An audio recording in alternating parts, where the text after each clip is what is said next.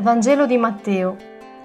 In quel tempo Gesù disse ai suoi discepoli questa parabola. Il regno dei cieli sarà simile a dieci vergini che presero le loro lampade e uscirono incontro allo sposo. Cinque di esse erano stolte e cinque sagge. Le stolte presero le loro lampade, ma non presero con sé l'olio.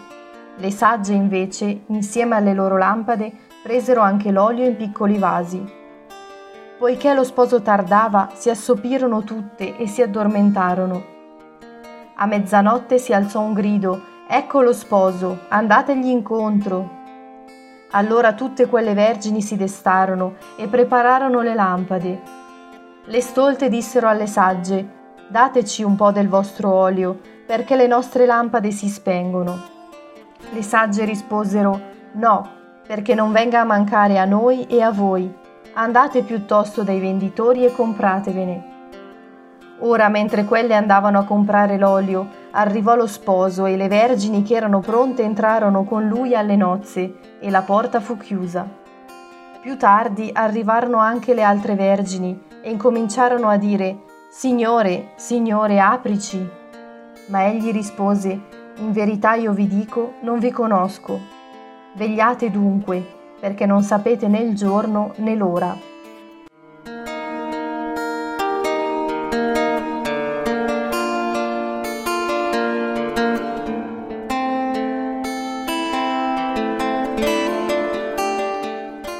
Questa parabola mi ricorda la favola della cicala e della formica. La formica attenta e laboriosa e non rimane senza cibo durante l'inverno come le vergini sagge che non rimangono senza olio. La cicala è come le vergini stolte che non si preoccupano del futuro. Sappiamo poi tutti come finisce questa storia. Essere saggi significa essere preparati anche alle crisi e agli imprevisti, avere l'olio di riserva e continuare a fare luce. Se considero la luce della lampada come la fede, posso considerare l'olio la preghiera e l'essere in relazione con il Signore. Se non lo sono, smetto di fare luce, rimango senza fede, senza speranza. Avere l'olio di riserva è coltivare quella fede che ci permette di affrontare il buio. Tutti possiamo entrare nel regno di Dio, come tutte le vergini erano invitate a nozze, ma c'è una responsabilità personale perché il regno sia davvero accessibile.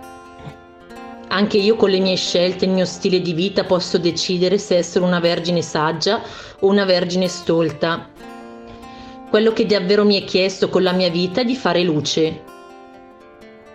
Mi considero una vergine stolta o una vergine saggia? Porto con me l'olio di riserva? Nella cura delle piccole cose racchiusa la saggezza. Oggi individuo e cerco di portare avanti nella mia giornata un piccolo gesto che mi permetta di coltivare la saggezza della fede.